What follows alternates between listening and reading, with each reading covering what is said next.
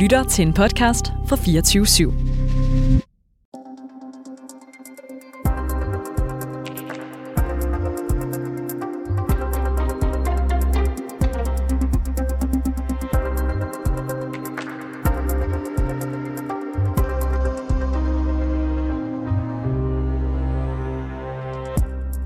Føj for den. Vi skal ikke have ulve i Danmark. Vi risikerer, at det bliver et barn næste gang. Sådan her skriver Dansk Folkeparti stifter Pia Kærsgaard på Twitter som en kommentar til en artikel om en hest, der formentlig er blevet angrebet af ulve tidligere i år. Men har hun ret, når hun mener, at ulveplanen den er stigende, og at der simpelthen ikke er plads til rovdyret i Danmark? I dag der spørger vi, om der er en grund til at frygte den store stykke ulv, eller om Pia Pia Kærsgaard puster til en ubegrundet frygt, når hun hænger ulven ud som skurk. Det er reporterne i dag. Mit navn det er Niels Frederik Ringers.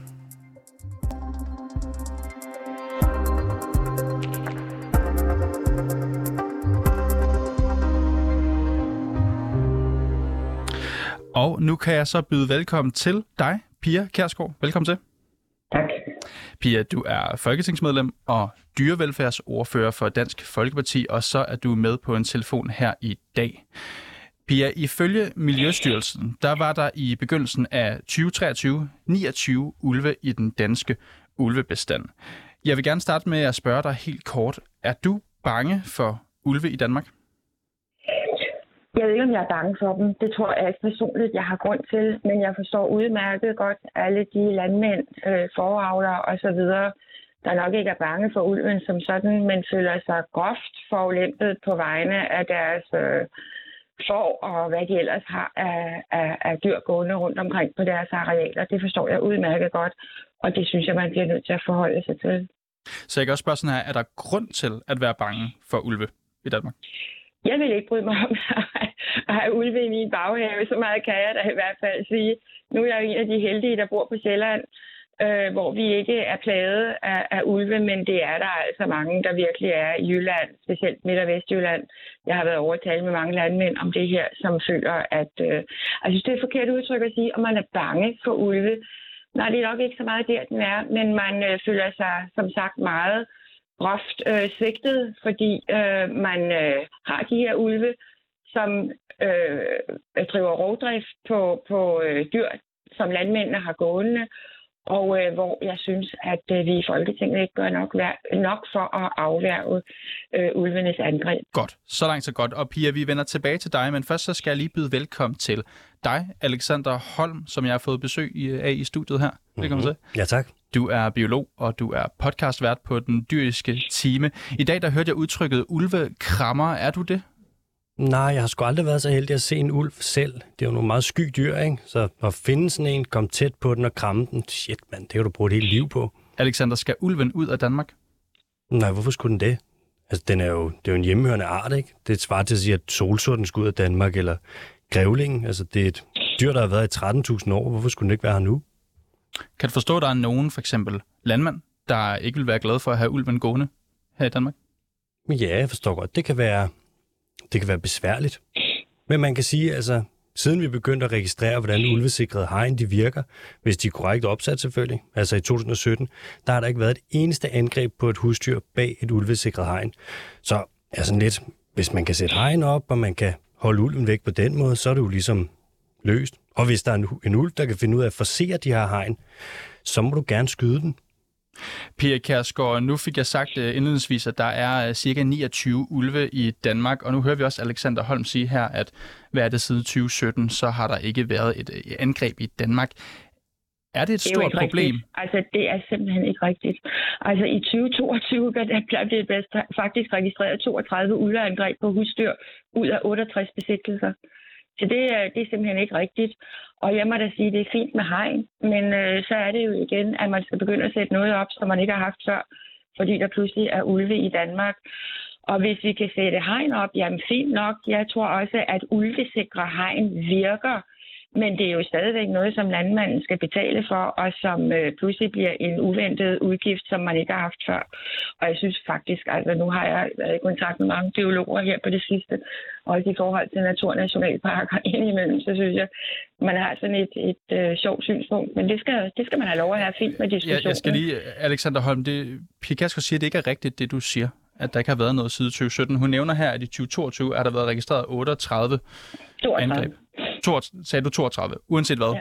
Ja, Er det ikke rigtigt, det du siger, Alexander? De dyr var ikke bag ulvesikre hegn. Og i øvrigt, det der, hun siger med, at vi skal til at hegne dyrene ind, der findes ikke nogen dyr i Danmark, der ikke er hegnet ind. Så det er ikke, fordi vi skal til at sætte nye hegn over det, op over det hele. Det er et spørgsmål om, at vi skal ulvesikre det, og det er ikke et eller andet super stort indgreb. Altså, du sætter to ekstra tråde på, ikke? Du skal have fem tråde på et hegn, så er det ulvesikret. Den nederste tråd den skal være, at den må ikke være mere end 20 cm over jorden, ellers så kan ulven kravle under. Og landmændene får støtte til det her. De får 20 kroner per meter hegn, de skal ulvesikre. Og vi kan se, at mange af de landmænd, som har søgt om støtte til ulvesikre hegn, de har ikke ulvesikret deres hegn.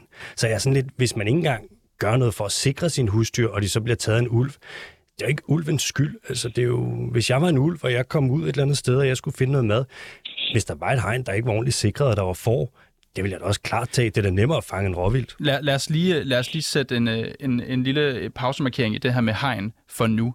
Fordi, uh, Pia Kærsgaard, du delte den 18. marts en artikel om en hest, der, som jeg også sagde indledningsvis, formentlig var blevet angrebet af ulve. Og du skrev, at vi risikerer, at ja, det næste gang kan blive et barn. Hvad bygger du det på? Det bygger jeg på, at øh, altså nu har jeg været længe inde i den her debat, som du også nok ved, og har haft forskellige samråd. Og når man gør det som politiker, så får man øh, kontakt med rigtig mange mennesker, som øh, på den ene eller den anden måde øh, har et, et forhold til det her. Det kan simpelthen godt være positivt, ligesom biologen her, men også meget negativt, og det er jo nok de fleste, jeg så får henvendelser fra.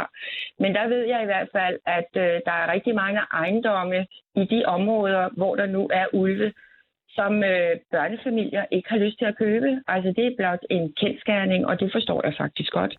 Altså her for nylig er der blevet set en ulv, og det er en af dem med halsbånd mellem Ry og Gammel Ry syd for Sølkeborg. Og der var en øh, person, som, øh, som gik til medierne og sagde, at hun var altså kommet meget, meget tæt øh, på den her meget store ulv, en voksen hanulv med et hvidt GPS-halsbånd.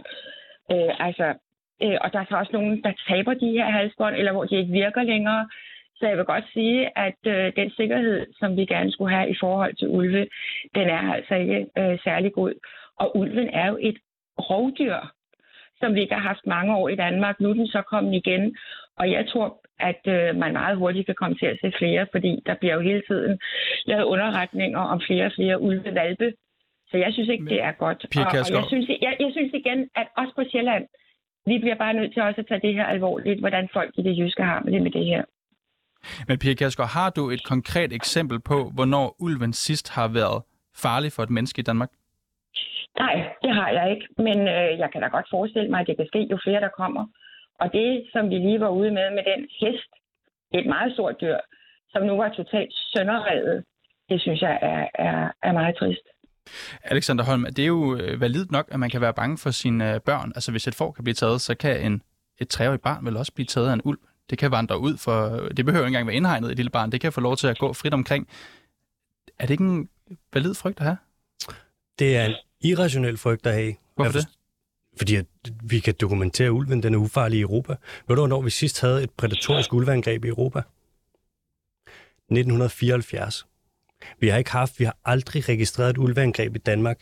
Sidst vi havde et ulveangreb i Skandinavien, det var oppe i det helt nordlige Finland, op på snemarkerne, i 1882.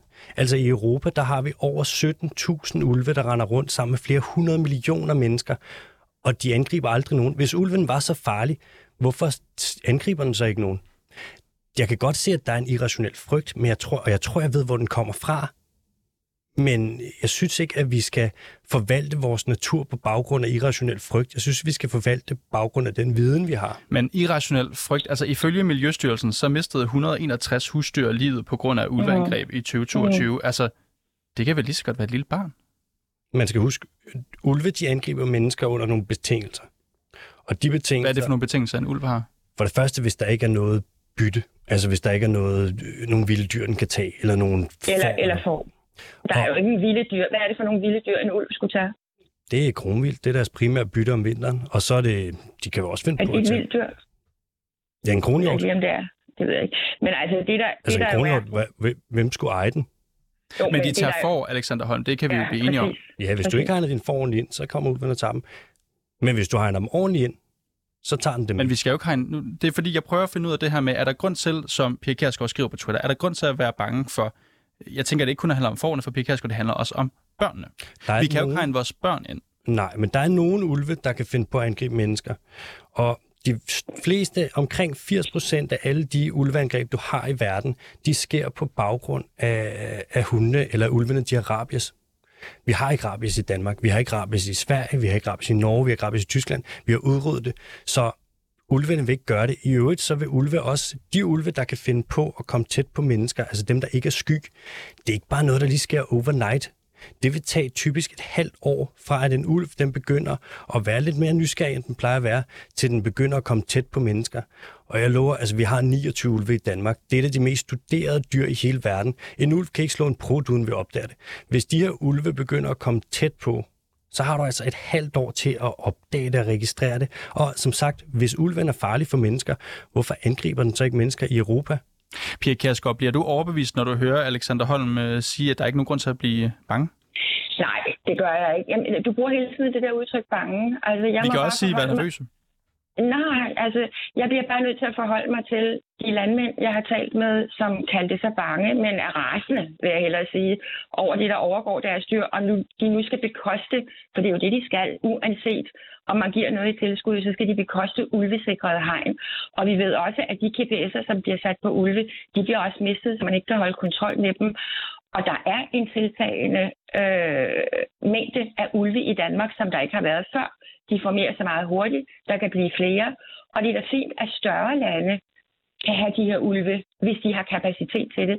Det mener jeg altså ikke, vi har i et lille land som Danmark. Og jeg er bare nødt til at tage folks bekymring alvorligt. Og vi har jo rigtig mange gange haft det på samråd i, i Fødevareudvalget, og hvor jeg så må sige, at de skiftende ministre, der også har taget det nogenlunde alvorligt. Det, der jo bare er et problem, det er, at de er beskyttet af nogle EU-regler, som er meget, meget, altså et habitatdirektiv, hvor de er fredet, øh, øh, og hvor det er meget, meget svært at gøre op med. Øh, men det er ministeren, der er meget opmærksom på og prøver gentagende gange at tage det op i EU. Så det er ikke alene mig, øh, der, der tager det her alvorligt, og heldigvis for det. Pia Kasker, som du selv siger her, så har du siddet med det her emne i rigtig mange år, langt flere år end jeg kan lige så godt sige, at jeg selv har beskæftiget øh, mig med det.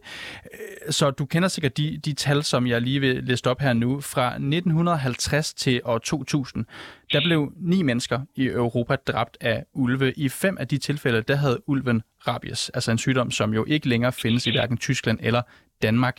Der har ikke været angreb mod mennesker, siden ulven den kom tilbage til Danmark i øh, omkring 2012.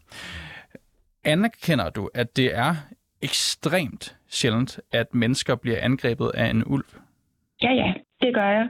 Men hvis vi så forholder os til det, som jo egentlig er mit ærne, altså i forhold til de landmænd, som ikke kan lide det her, så synes jeg, det har i allerhøjeste grad relevans. Og der er jeg jo ikke enig med, med den bio, hed biologen Alexander. Mm. Øh, Men så det handler, det handler, ikke, om, det handler ikke om barnet i virkeligheden så meget. Nej, men hold nu op. Altså, øh, jeg synes, at vi skal tage det her lidt mere seriøst og lidt mere alvorligt, end du taler om bange og nervøsitet. Nej, men jeg tænker Altså, på jeg barnet. Du skriver jo selv på Ja, Twitter, at det, at ved det er da børnene. ikke. Det ved vi da ikke. Altså, det kan du da ikke. Altså, vi ved ikke, om det kan ske. Og jeg ved bare, at folk har en nervøsitet i forhold til det her. Som jeg sagde før, at der er ejendomme i de områder, hvor ulven huserer, som har meget, meget svært ved at blive afsat. I hvert fald, når det er børnefamilier, der går og kigger på dem. Men, men, men det er det her med, at det er ekstremt sjældent, det anerkender du. I det lys, så er der vel, er der en grund til, at øh, de, du siger, der er børnefamilier, der kan være bange, eller være nervøse, eller være utrygge, hvad end man kalder det. Er der en grund til det, når vi kan se, at det er så enormt sjældent, at mennesker bliver angrebet af en ulv? Jamen, det synes jeg, der er. Og, og, og lad os så igen forholde os til, har ulven noget at gøre i Danmark? Nej, det synes jeg ikke, den har. Danmark er et for lille land til ulve, og det er der, jeg synes, vi er. Og lad, dem, lad os sende dem et andet sted hen. Tyskland er et stort land. Øh, andre steder, hvor øh, ulven godt kan være til stede, men det mener jeg ikke, den kan i Danmark. Den har intet at gøre i Danmark som rovdyr. Så, så bare lige for lytternes skyld, Pia Kærsgaard, hvad skal vi gøre? Altså helt for at sige det lige ud, skal vi skyde ulven? Altså først og fremmest synes jeg, at vi skal arbejde meget mere med det her i EU. Og det er jo det, vi hele tiden pålægger, ikke alene mig, men også andre politikere i Folketinget, at vi pålægger ministeren gentagende gange, hver gang de er til stede, og tage det op i EU, hvordan man ser på det her, om man kan gøre noget ved, det, øh, ved den fredning, der er i forhold til ulve. Men kan de ikke det, og det er nok meget svært, det tror jeg det er, alt omkring EU er meget svært at komme igennem med, så skal vi selvfølgelig gøre det, at vi gør det til et, et ulvesikkert område, og det mener jeg egentlig, at hele Danmark kan være. Altså at man, man øh, i den grad øh, er meget hjælpsom med at sætte de her ulvesikrede hegn op, og at staten det koster det meget, meget mere, end den gør i øjeblikket. Pia Kaskov, vi skal også lige videre til Alexander Holm, som står her i studiet, fordi du, jeg blev mærke i, at du siger det her med, at øh, Danmark det er for småt til at huse ulven. Er du enig i det, Alexander Holm? Altså, hvis Danmark var for småt til ulve, så ville der jo ikke være ulve, der vandrede ind i Danmark. Ulve kan godt lide, hvis der er lav befolkningstæthed, for de bryder sig ikke om mennesker. Det er der i Jylland, og de kan godt lide, hvis der er masser af mad, altså masser af vildt, de kan tage, ikke? rådyr, dårdyr og kronvildt. Og det er der. Det er derfor, at ulvene bliver ved med at rende op. Det er jo fra den tyske bestand, at vi ser, at de trisser op. De aner jo ikke, at de er i Danmark. De løber bare et sted, hvor der ikke er nogen mennesker, og hvor der er masser af mad. Og hvis ikke ulven hører til i Danmark, ja, så vil den jo ikke rende ind. Men er der noget positivt ved, at vi har ulve i Danmark? De tager jo ikke kun altså rådyr, som du nævner, de tager jo også for, det ved vi. Hvis vi kigger på sådan de biodiversitetsfremmende konsekvenser,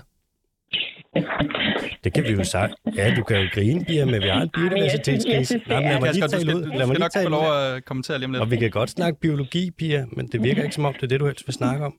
Altså, vi kan se, den efterlader ådsler, så der er flere andre ja. dyr, der er gået Ja, frem. det er efter, kan, kan du ikke skrue ned for Pia? Hun blev med, hun visker mig. Ja, du kommer, du kommer på lige om lidt. Jeg har noteret Det det. godt. Så altså rød glinte for eksempel, og ravn og havørn, kongeørn, de her dyr, de går frem, når der bliver efterladt nogle ådsler. Man kan også sige, hvorfor skulle vi ikke have toprovdyr i Danmark, når de har det i næsten alle andre lande i hele verden? Hvad giver Danmark retten til at udrydde toprovdyrene? Altså, de kan jo ikke bare plukke deres tiger i Indien, eller løverne i Uganda, eller isbjørnene i Alaska. Så Eller det, det handler om, at vi gerne vil bestemme over naturen, siger du? det handler om, at vi skal give naturen lidt fred. Nu har vi fået et toprovdyr, der er ufarligt. Det er en sjælden luksusmand. Der er toprovdyr i andre lande, der spiser mennesker. Det skal vi da være taknemmelige for. Vi har et toprovdyr, som vi kan beskytte vores husdyr fra. Jeg lover, altså, du vil langt til at have ulve, end du vil have pumaer. Nu har vi det. Det er, vi kan hegne vores dyr ind, og det der med, at landmændene ikke bliver kompenseret ordentligt, det passer ikke. Landbruget har selv været med til at sætte den kompensation. Hvis dit får bliver taget, får du 2600 kroner for et får. De der 20 kroner per meter til hegn, det er mere end rigeligt. Altså, det kan godt være, at jeg er en biolog, men jeg er vokset op på landet. Jeg har sat masser af hegn op. 20 kroner meteren, shit mand, du kan jo ulvesikre, så tosser du ved. Pia Kjærsgaard, det fik dig til at grine, da Alexander Jamen, Holm han nævnte ikke. biodiversitet. Altså, jeg må indrømme, jo, altså hvis, øh, hvis vi først er så langt i biodiversiteten, så øh, man synes, at øh, når man først har været vidne til en blodig mark, hvor der ligger 20 får og små lam, der er bidt til ukendelighed, så er det altså ligesom om min kærlighed daler til ulvens genkomst i Danmark. Det må jeg bare sige. Altså jeg synes, vi er derhenne, hvor vi siger, at det her er altså ikke Sahara. Og der bliver talt om pumaer og tiger. Altså vi er ved at være lidt langt ude.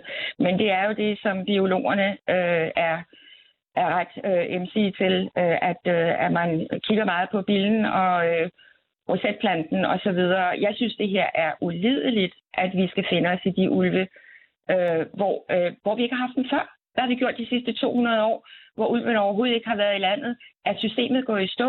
Nej, vildtledet har simpelthen fungeret perfekt, og der er ingen, der har efterspurgt det her farlige rovdyr. Men hvorfor er det så tosset at snakke om biodiversitet i det her tilfælde, Pia Kjærsgaard? Så selvom det ikke, som du siger, har været der i 100-200 år, hvorfor skal de ikke kunne være her nu? Jamen, det er jo fint at snakke biodiversitet, øh, men øh, som sagt, når vi først synes, og det kan jeg lidt forstå på biologen, at øh, man synes, det er fint, at der ligger en hest, som er splittet, at der er får, som er splittet, lam, der er splittet, at det så er biodiversitet, fordi de ligger jo der, hvis man ellers kan lade dem være, det tror jeg ikke landmanden kan, og rådner og, og gavner vores diversitet, så synes jeg, det er at, at skyde over målet, det må jeg sige. Alexander Holm, er det biodiversitet for dig at se blodige øh, lam og får, der ligger og er blevet angrebet af en ulv? Nej, selvfølgelig er det ikke det. Det er jo overfald på en landmands dyr. Det er heller ikke det, jeg står og snakker om. Altså, jeg snakker om, de fleste af de dyr, ulven tager, det er jo kronvildt, som den tager ud i naturen, ikke? Og så tager den får nogle steder, hvis man ikke hegner dem ordentligt ind.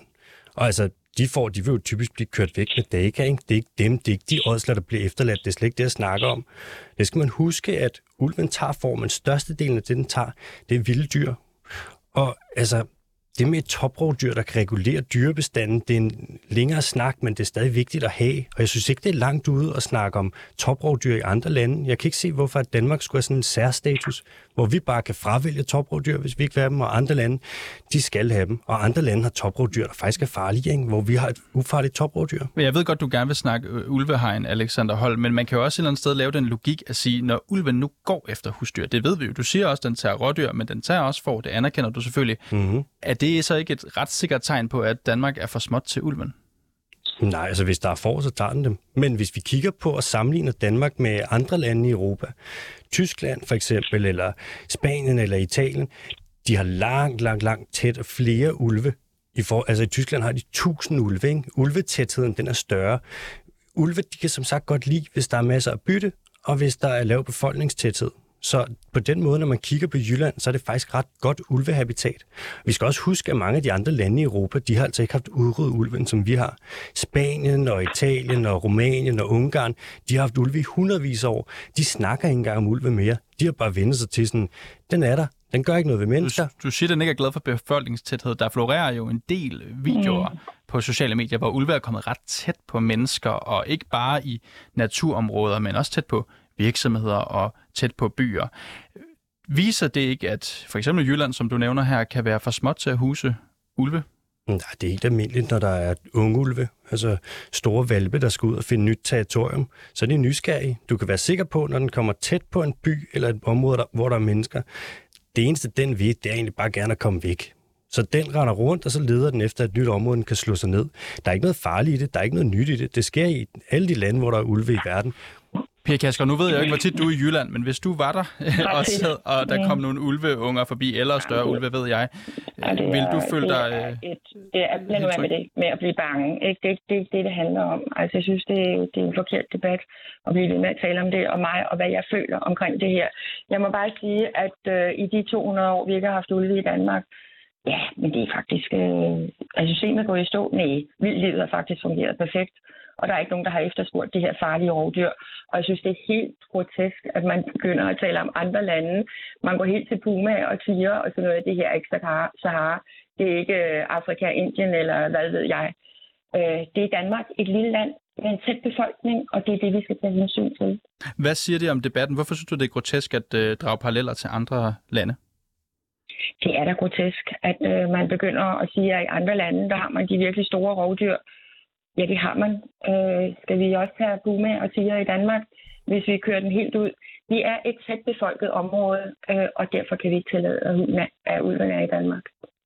Så, så Pia Kasker Barsen, for en god undskyld, du har været inde på det før. Hvordan vil du helt konkret undgå, at der kommer nye ulve til Danmark? Jamen, der er ingen tvivl om, at der skal arbejdes med det fredningsdirektiv øh, i EU, og som forskellige ministre jo også har lovet Folketinget, at man vil gøre. Jeg tvivler på, om det kan ske, fordi alt er meget langsomt og svært i EU, men der skal der i hvert fald arbejdes med det. Men så er der jo netop øh, ikke tvivl om, at øh, øh, man skal være meget hjælpsom i forhold til, at vi er nødt til det at sætte de her ulvehegn op, at man er nødt til at gøre det til et ulveområde. Vi er et ulveområde nu, øh, og det bliver vi bare nødt til at, at sige, at sådan er det lige pt. i hvert fald. Øh, men, men selvfølgelig skal, skal samfundet, der ikke, eller landmændene, der ikke har bedt om det her, de skal da fuldt ud kompenseres. Alexander Holm, kan Pia Kjærsgaard dig ikke i virkeligheden finde et eller andet fælles fodslag her? Altså på nogle punkter er I vel heller ikke helt uenige, også når det kommer til hegn. Nej, nej, selvfølgelig. Og de, Pia siger, at de skal kommenteres, men tro mig, det bliver de også. Så det problem er vi okay. ude over. Og Angående det med, at vi er et tæt befolket land, altså hvis man kigger på Jylland, hvor der er ulve, så er befolkningstætheden mindre end i alle andre lande i Europa, som, som har ulve. Så det passer ikke, at vi er et tæt befolket land. Og angående det med, at naturen har klaret sig fint uden ulven i 200 år, altså 95 procent af vores naturtyper er i ugunstig tilstand. Vi er et af de lande i verden, der har allermindst natur, og den natur, vi har, har det ekstremt dårligt. Så det er lidt som om, at status quo er vidnesbyrd om, hvad der sker, hvis vi fortsætter på den her måde, hvor hver gang der er noget, der er irriterende for os, så udrydder vi det. Så udrydder vi ulven, så udrydder vi vildsvinet, så vil man regulere skav, så vil du regulere sæl. Vi kan ikke bare, hvis vi bliver ved med at smadre naturen, og skyde den og dræbe den, og gøre det på et ikke så faktabaseret grundlag, så ender vi med at have den dårligste natur i verden, ligesom vi har nu. Så du mener ikke, der er en stigende ulveplage, Alexander Holm? Der er ikke, der er ikke en plage. Vent lidt, det er lige gang. Jamen, vent lige lidt. Jeg har lige Frederik. Jeg skal bare lige, jeg skal bare lige hurtigt. Bare, bare det, ja eller nej, Alexander Holm. Det mener du ikke? Men der er ikke nogen plage. Der er ikke noget problem. Altså, det er bare helt almindelig natur. Der er ikke noget problem? Nej. Pika, altså, du have en kommentar? Ja, det beviser bare for mig, at jeg synes godt nok, at øh, biologer nogle gange øh, kører det ud i det ekstreme. Vi har den dårligste natur i hele verden. Det er nyt for mig, det må jeg så sige. Det er nyt for mig, at øh, vi skal have større rovdyr i Danmark, og man sammenligner med pumaer og tiger. Det er nyt for mig. Det har jeg dog ikke hørt før, ikke engang i de her diskussioner omkring naturnationalparker, hvor jeg også har været i mange diskussioner med biologer, som mener det nøjagtigt modsat af, hvad jeg mener i forhold til dyrevelfærd. Men øh, jeg tror altså bare, at vi skal passe på, at øh, vi ikke gør det her for ekstremt. Du har også selv, Alexander Holm, blandet dig i ulvedebatten på Twitter, hvor du blandt andet har tagget Pia Kærsgaard i et opslag, hvor du skriver, med jeres ulvehets læfler I vidderligt for en flok desillusionerede riffels, jeg tror du skriver riffelsvinger, der hylder jagt på ufarlige valpe, og synes krybskytter skal hyldes med medaljer. Velkommen til middelalderen. Nu nævnte øh, Pia Kærsgaard det her med, at øh, vi skal passe på, at det ikke bliver for ekstremt. Bliver det lidt ekstremt i dit tweet her? Altså, det der tweet, det var jo skrevet, der er nogen, der har givet medaljer til folk, som har skudt ulve. Der tænker jeg, altså, en ting er, at det er krybskytteri. Du må ikke skyde en ulv. Og hvis man laver en hits, det er jo en forfølgelse. Så du laver en forfølgelse af et fredet dyr, og du udrydder dem, og du giver medaljer til dem, der gør det. Der tænker jeg, der skal vi altså ikke være det 2023 nu ved vi lidt bedre. Altså, vi har ligesom, vi har en biodiversitetskrise. Vi har alle de her problemer. Vi har et dyr, der hører til i Danmark, som kommer tilbage til Danmark, som er ufarligt, og så begynder vi at skyde dem, selvom det er imod loven. Der tænker jeg, det er sgu ret middelalderligt, altså. Jeg sætter det også på spidsen, altså, men stadig, jeg mener ikke, at man skal gå ud og have krybskytteri i Danmark. Jeg synes, vi skal være bedre end det. Pia Kjærsgaard, bliver det sat på spidsen for Alexander Holms side her, eller er det rigtigt, at du ja, det er med til at opfordre den, til krybskytteri? Den er, den er meget svært at argumentere med, synes jeg altid. Altså, vi har den dårligste natur i hele verden. Vi er nærmest krybskytter alle sammen. Vi giver medaljer til dem, der skyder. Altså, det er langt ud. Jeg, jeg må indrømme, at øh, ja, jeg tror ikke, jeg rigtig kan gå ind i den debat. Pia Kjærsgaard, folketingsmedlem for Dansk Folkeparti. Du skal uanset hvad have tusind tak, fordi du kunne være med her over en telefon i dag, og det samme skal jeg også sige til dig, Alexander Holm, biolog og podcast. Vær tak til jer begge to, fordi I kunne være med her i dag. Selv tak. Selv tak.